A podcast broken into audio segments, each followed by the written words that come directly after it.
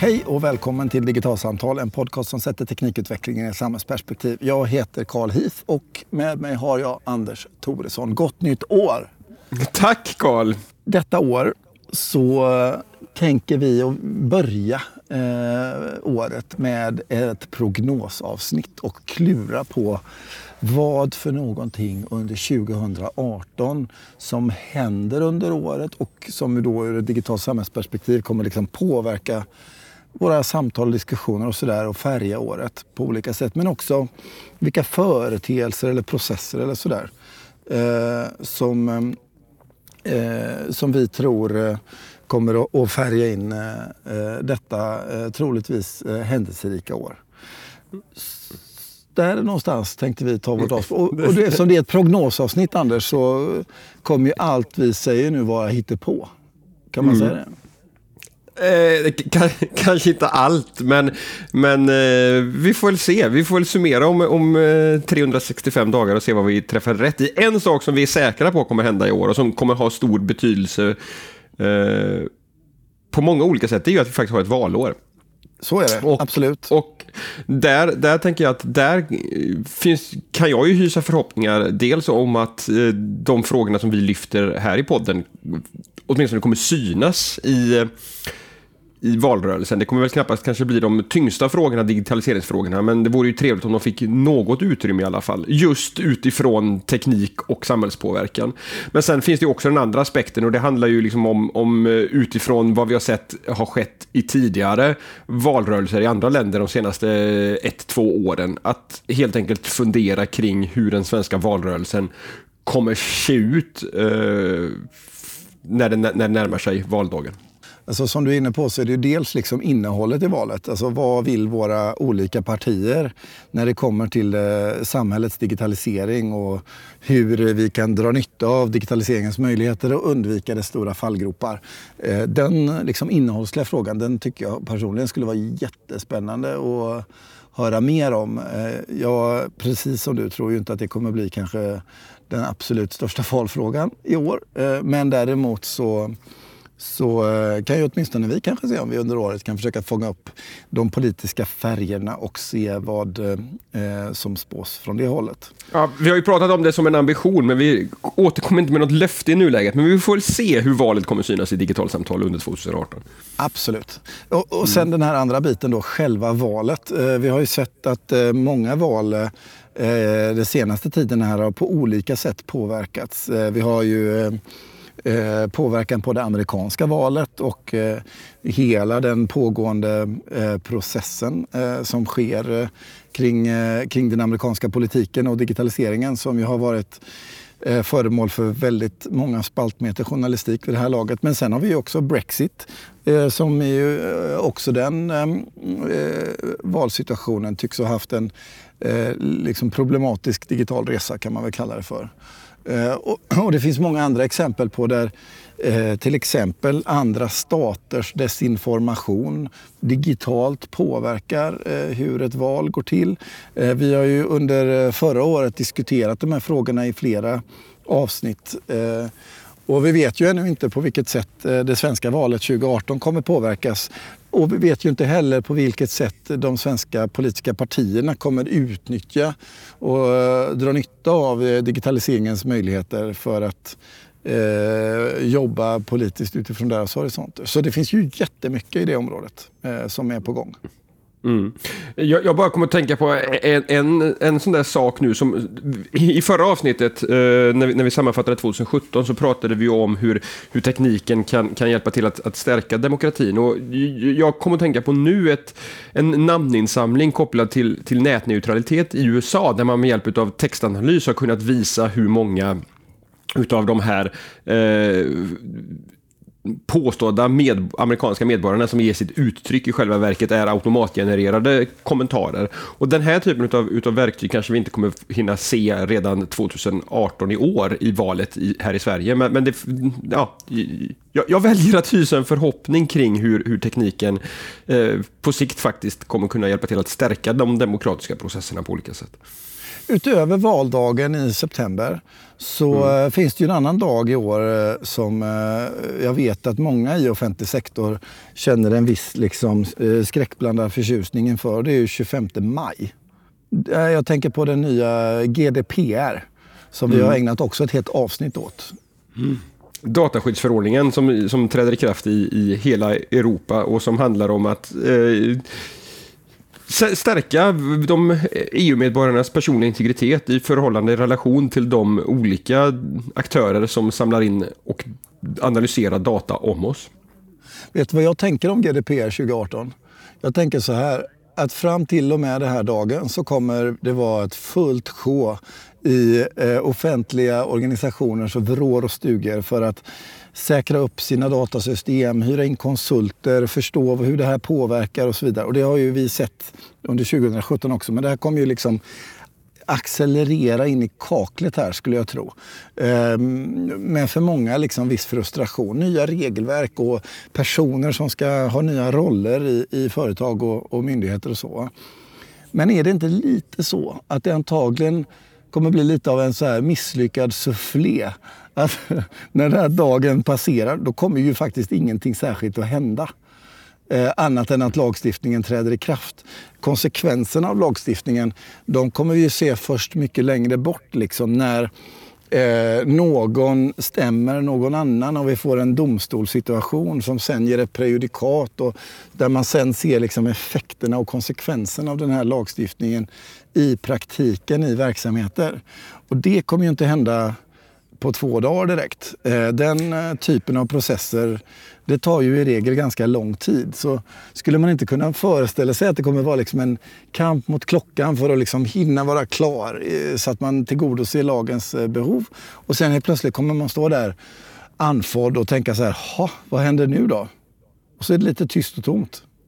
Vad tror du?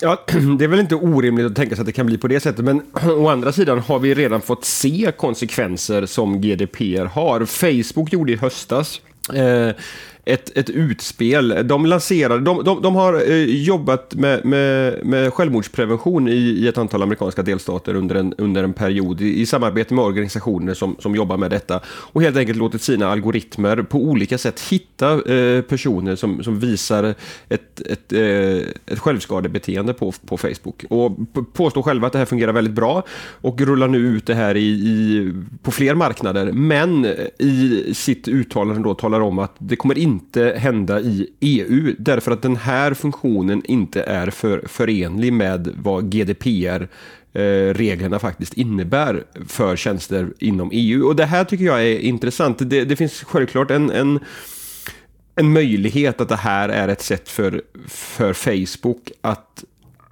argumentera för sin sak utifrån eh, de problem och begränsningar som GDPR ställer upp. Men, men jag tycker också att det här stämmer ändå till eftertanke utifrån den, den här svåra balansgången som, som hanteringen av personlig integritet och personliga uppgifter faktiskt innebär. Där, där det finns givetvis och alltså det är jag den första att skriva under på många gånger väldigt, väldigt starka skäl att skydda den personliga integriteten. Inte minst därför att vi inte riktigt vet vad eh, för data som samlas in om oss eller hur den används. Så det, det här handlar ju allt om eh, hela det här liksom filterbubble-diskussionen till personanpassade priser, till spårning och myndighets massövervakning och allt sånt där. Men i det här att vi inte vet vad som samlas in och, och hur den används ligger ju också den här möjligheten att att faktiskt med hjälp av maskininlärning, genom att hitta korrelation i stora datamängder som inte tidigare var möjligt, bygga tjänster och funktioner som inte gick för fem eller tio år sedan att ens föreställa sig. Och, och här eh, tycker jag åtminstone att det ska bli väldigt intressant framöver ur, ur min roll som journalist att, att följa och se Eh, hur, hur balansgången, inte bara hur, hur GDPR som den är, är formulerad nu kommer efterföljas och i vilken utsträckning den kommer, kommer ställa till problem, utan kanske framförallt följa diskussionen kring om man har hamnat på en, på en lämplig nivå. Där är inte jag tillräckligt påläst och där tror jag att också att det kanske är för tidigt att, att ha några synpunkter. Men, men det, det hoppas jag ändå är en diskussion som fortsätter långt efter 25 maj. Absolut. Nej, men där tror jag du har, där tror jag du har helt rätt. Eh, och gissningsvis kommer det se ganska olika ut bland olika verksamheter också. Hur långt man har kommit och förberedd man är och, och så mm. vidare. Eh, men att det kommer påverka 2018 det är nog ställt utom all tvekan tror jag. Så är det ju. Eh, om vi skulle ta någon sån här stor grej som är en liten så här smygis och som man kanske inte tänker på särskilt mycket varje dag. Men jag tror vi kommer se mer av under 2018 än tidigare. Eh, det är hur den här pendeln, den digitala pendeln håller på att svänga från väst eh, till öst. Eh, vi, när vi pratar om och tänker om digitala tjänster och produkter så eh, pratar vi ofta väldigt mycket om amerikanska plattformar och tjänster och sådär. Vi pratar om Facebook och Google och Twitter och Amazon och Apple och Microsoft och vad det kan vara för någonting. Men vi pratar i mindre utsträckning om eh, alla de tjänster som kommer ifrån öst. Och ett skäl är ju att vi inte använder dem i samma utsträckning i vår vardag. Men eh, ser vi till den position framförallt Kina har idag i ett globalt digitalt ekosystem så har ju pendeln börjat svänga ganska hastigt. Eh, det gäller ju dels eh, ett antal av de här stora tjänsterna eh, där vi faktiskt också i Sverige har börjat använda delar av dem. Och jag tänker på till exempel AliExpress och Wish som kinesiska kontexter för eh, e-handel.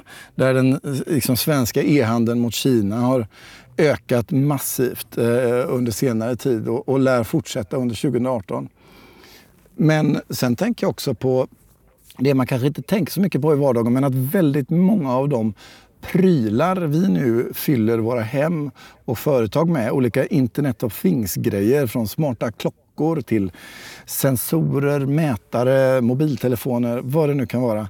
De tillverkas i Kina och kompetensen kring hela det digitala hårdvaruekosystemet, det finns i allt väsentligt i Kina idag. Det är inte någonting som eh, är förbehållit eh, eh, liksom en amerikansk kontext utan, utan här, har vi, eh, här har vi frågan om eh, helt enkelt eh, kinesiska, kinesisk innovation eh, och en, en liksom framväxande kinesisk marknad och miljö som, eh, so, som verkligen eh, eh, exploderar kan man säga.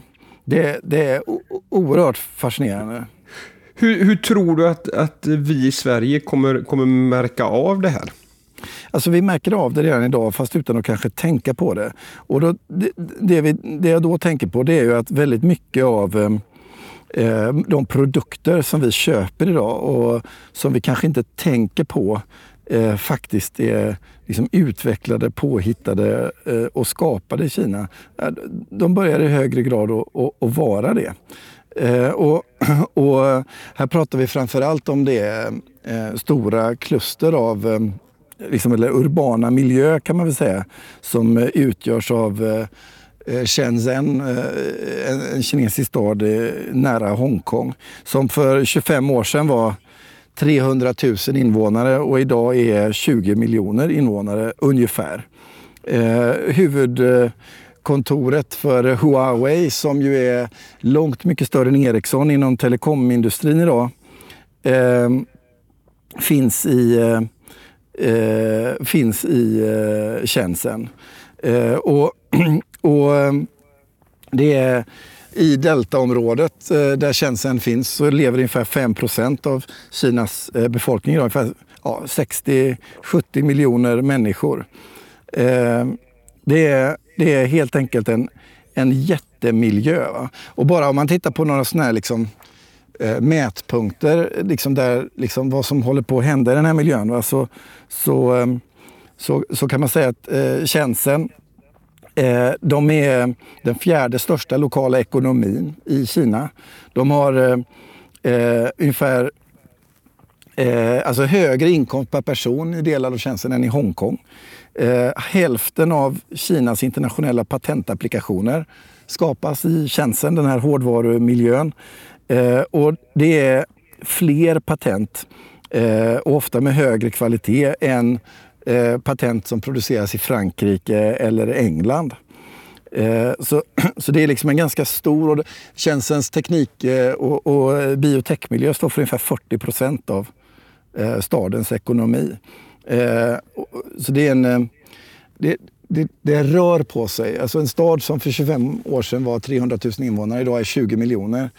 Eh, det säger någonting om liksom, utvecklingshastigheten i, i miljön och, och när hårdvaruutveckling och teknik är liksom navet för en sån stads ekonomi så stämmer det till eftertanke. Det är många idag som ser tjänsten som Silicon Valley för hårdvaruutveckling och eftersom hela den här Internet of Things-revolutionen vi ser med liksom smarta saker runt omkring oss och sensorer och mobiltelefoner och så verkligen eh, går att beskriva som ett nav kring den miljön. Så, så, så är det en, ja, vi ser att jag tror vi under 2018 kommer höra mer om detta. Vi kommer se pendeln svänga i högre fart österut. Mm, spännande.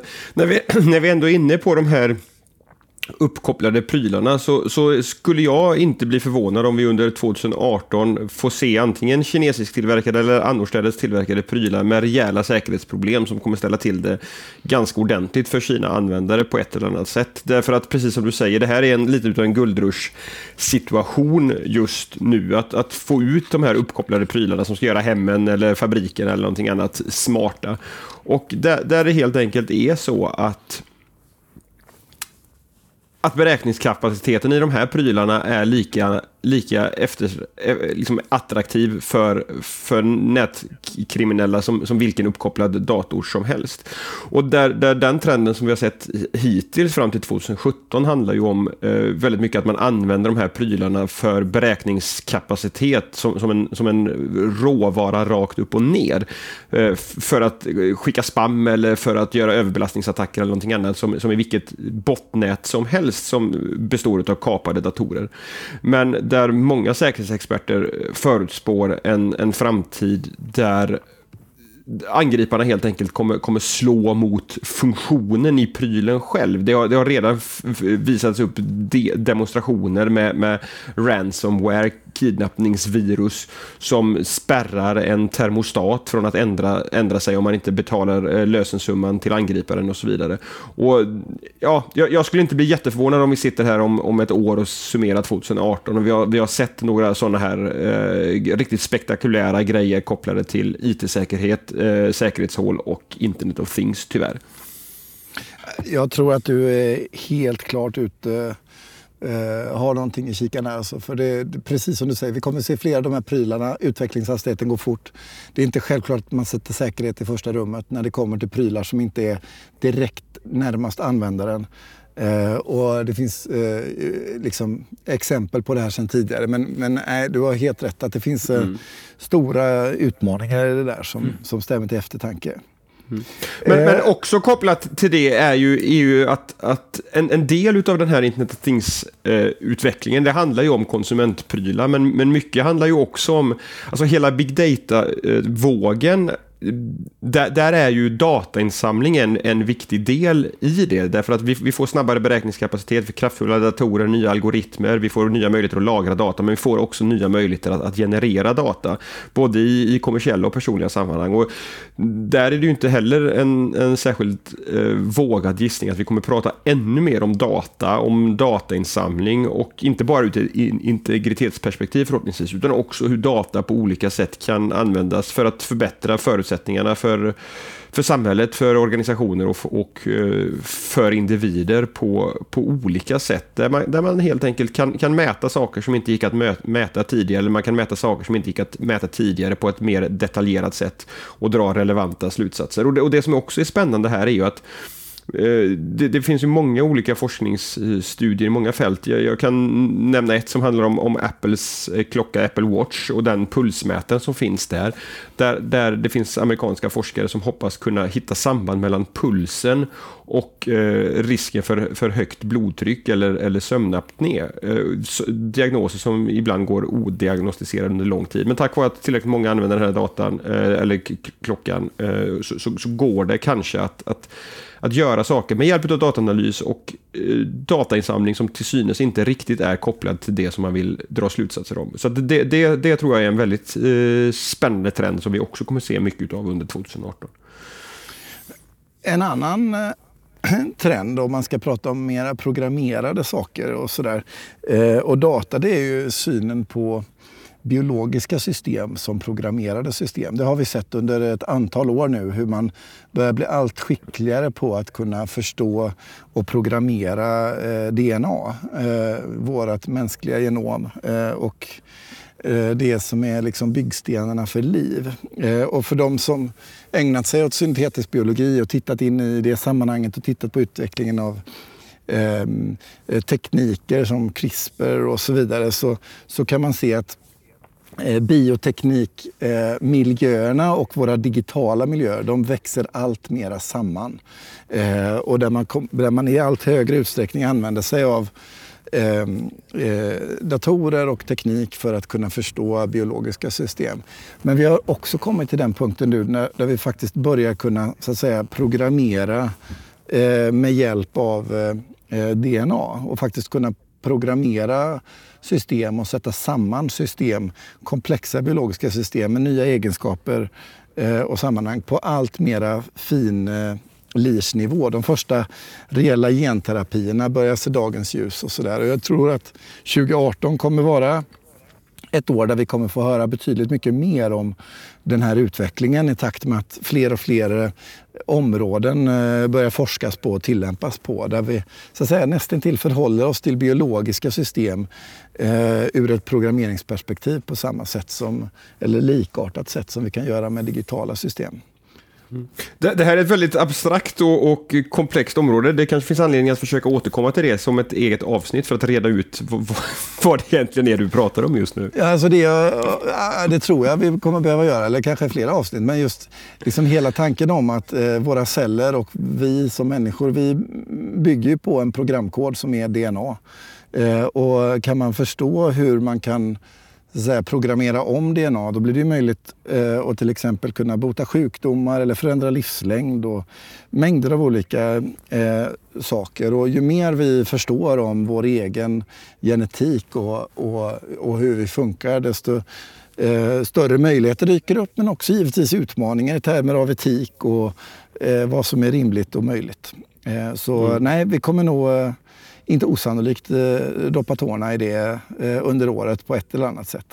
Mm. Vad, vad, tänker du på om vi skulle göra något tvärt lappkast under 2018? Är det något annat som eh, hägrar under året, Anders? En ny läroplan för svensk grundskola som börjar gälla 1 juli 2018 18 om ett halvår. Um, och det, det, är ju någonting som, som det har pratats om länge och nu är den på plats och ska börja jobbas efter från årskurs 1 och uppåt. Och det ska bli spännande att se hur hur svenska skolledare och svenska lärare tar sig an den här förändrade läroplanen. För det, det, det är ju stora förändringar i väldigt, väldigt många av eh, grundskolans ämnen. Eh, matematiken och tekniken utifrån ett programmeringsperspektiv, men, men också samhällskunskapen och svenskan eh, framförallt som får väldigt eh, mycket nya saker på sitt eh, på, på, på, sin kursplan. Och, och, alltså både du och jag är ju överens om att det här är eh, ja, önskvärt och efterlängtat att de här frågorna lyfts eh, redan i, i, grundskolan för att eh, ja, förbereda eh, svenska elever på den digitala verklighet som faktiskt väntar dem som vuxna människor sen ute på arbetsmarknaden. Men också faktiskt ta hand om de eh, frågor som rör eh, ungdomarnas, elevernas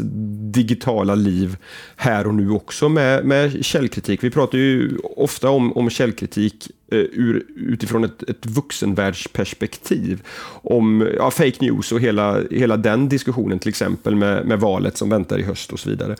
Men, men för en svensk tonåring så finns det ju betydligt mer närliggande källkritiksfrågeställningar att förhålla sig kring till fejkkonton i sociala sociala medier och eh, där, där det påstås att ett, ett konto är skapat av en, en eh, skolkamrat eh, till exempel. Eller ja, den, den typen av saker. Så att, så att källkritiken handlar ju inte bara om om vad man behöver kunna som en vuxen myndig medborgare. Utan det, det, finns ju också väldigt närliggande källkritiksutmaningar som, som en eh, svensk grundskoleelev behöver hjälp att lära sig hantera. Eh, absolut. Eh, ett område eh, inom just den digitala förändringen i kursläroplanerna som, som jag ser mycket fram emot att se liksom, vad blir konsekvenserna av det här egentligen. Det är faktiskt inom slöjden. I, jag läste kommentarsmaterialet till den förändrade kurs och läroplanen i slöjd för årskurs 4 till 6 för en tid sedan. Och I det materialet så framgår det att eh, man ger exempel i kommentarsmaterialet på hur digitaliseringen skulle kunna liksom införlivas i, ett slöjdkontext. Och då pratar man om saker som eh, laserskärare och 3D-skrivare och, CNC-maskiner och Eh, att sy med eh, elektriskt ledande tråd och vad det nu kan vara för någonting. Och då tänker jag att eh, våra fysiska miljöer i skolan runt om i landet, de är ju designade väldigt mycket utifrån de material som man jobbar med. Eh, det är inte sällan vi har en sal för textilslöjd och en sal för trä och metallslöjd. Och då tänker jag, liksom, vad innebär det till exempel när man ändrar i kommentarsmaterial och kurs och läroplan i ett ämne som slöjden för hur vi bygger en ny skola? Eh, vi kommer bygga väldigt många skolor i Sverige de närmsta tio åren. Och eh, frågan är ju då liksom i ljuset av den här förändrade kursläroplanen, och det gäller ju inte bara slöjden, men, men eh, slöjden är ett sådant exempel där eh, Eh, det är inte omöjligt att den här eh, liksom förändrade kursläroplanen faktiskt också påtagligt förändrar byggnormen för hur en skola byggs. Eh, ändrar liksom vad det är en lärare ska kunna i sitt ämne och som konsekvens av det också. Liksom det får en massa ringar på vattnet som kanske den som stiftar lagen inte självklart hade liksom eh, tanke på från början. Trodde man när man ändrade i kommentarsmaterialet i slöjden att man ska också ändra byggnormen för alla slöjdsalar i Sverige? Mm. Spännande tankar. till eftertanke. Mm. Verkligen. Eh, Verkligen. Så ja, jag tänkte göra ett annat lappkast och lämna skolan igen. Mm. Eh, för någonting hände 2018 som är rätt så fascinerande och det är ju att eh, vi kommer att börja se de första riktigt storskaliga testerna av självkörande fordon i Sverige. Vi kommer att se eh, Volvos Drive Me-projekt eh, med, eh, med många självkörande bilar i Göteborg. Eh, Volvo gör ju också tester internationellt. Eh, men sen har vi också ett företag som Einride som eh, antingen under sen 2018 eller början på 2019 kommer att börja testköra självkörande lastbilar som inte överhuvudtaget har någon hytt. I samarbete med Lidl där man kommer köra på västkusten till Halmstad med såna här, såna här lastbilar i, i, som är, som är helt, eh, helt automatiserade. Och, och eh, det här eh, tänker jag att den här utvecklingen, den har vi också pratat om i podden och den pratas ju om i samhället mycket. Men jag tror det är först när man faktiskt ser den här bilen komma åkande utan någon som sitter bakom ratten som man kommer liksom verkligen börja förstå vad det här innebär för samhället. Och det, det tror jag vi kommer börja se nästa år på allvar.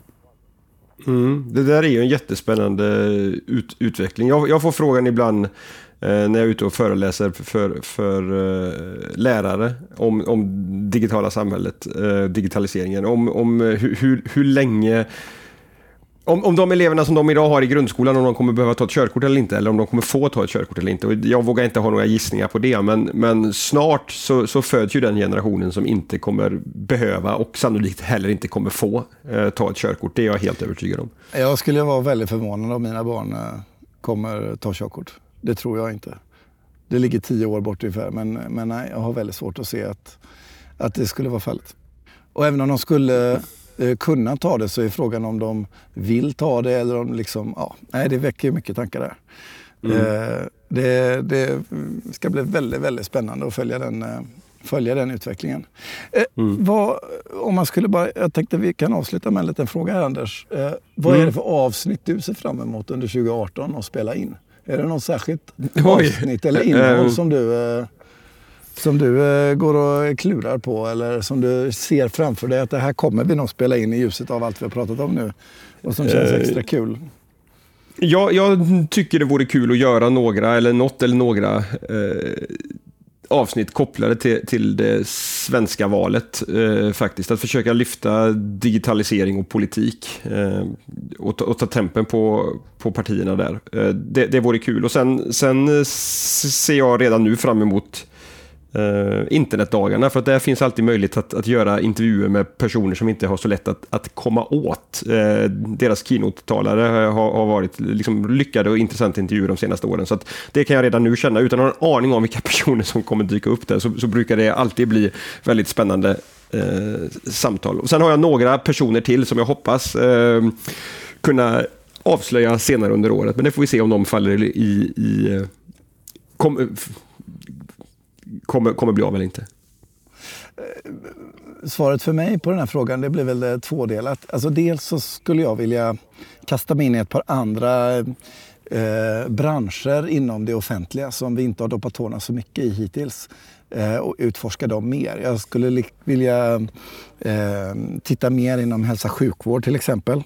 Eh, där eh, det finns så oerhört mycket spännande som sker. Och likadant inom kultursektorn och kulturens digitalisering där det också händer väldigt mycket saker. Det hade varit eh, roliga avsnitt att eh, titta på eh, under 2018 eh, som jag ser det. Och sen eh, kommer eh, eh jag sannolikt att vara i eh, åtminstone ett par olika internationella kontexter och kanske lyckas vi banda något ifrån något av det också. Så, det låter spännande. Det ska bli kul att se vad 2018 för med Så är det så att ni har idéer på personer vi borde prata med eller tips på ämnesuppslag och sånt där så prata gärna med oss. Eh, vi finns eh, på Facebook, eh, på vår sida Digitalsamtal där ni gärna får skriva en kommentar och reflektion eller tanke. Eh, vi eh, postar ju också avsnitten och eh, för samtal i Facebookgruppen Digital samhällskunskap där vi tillsammans med över 6 000 andra personer engagerar oss i digitala samhällsfrågor och diskuterar och dryftar tillsammans. Vill man hitta oss på Twitter så finns vi på digitalsamtal och skulle ni vara så att ni prenumererar på oss så får ni jättegärna gå in och recensera och betygsätta oss eh, på iTunes eller vad det nu kan vara för ett ställe. För ju fler som gör det, eh, desto fler hittar till oss och desto högre upp hamnar vi i olika sökresultat. Så med det tackar vi för oss detta första 2018 avsnitt och eh, bjuder er ett, en god fortsättning får vi säga då Anders. Det gör vi. Vi hörs om en vecka. Hej! Hej då!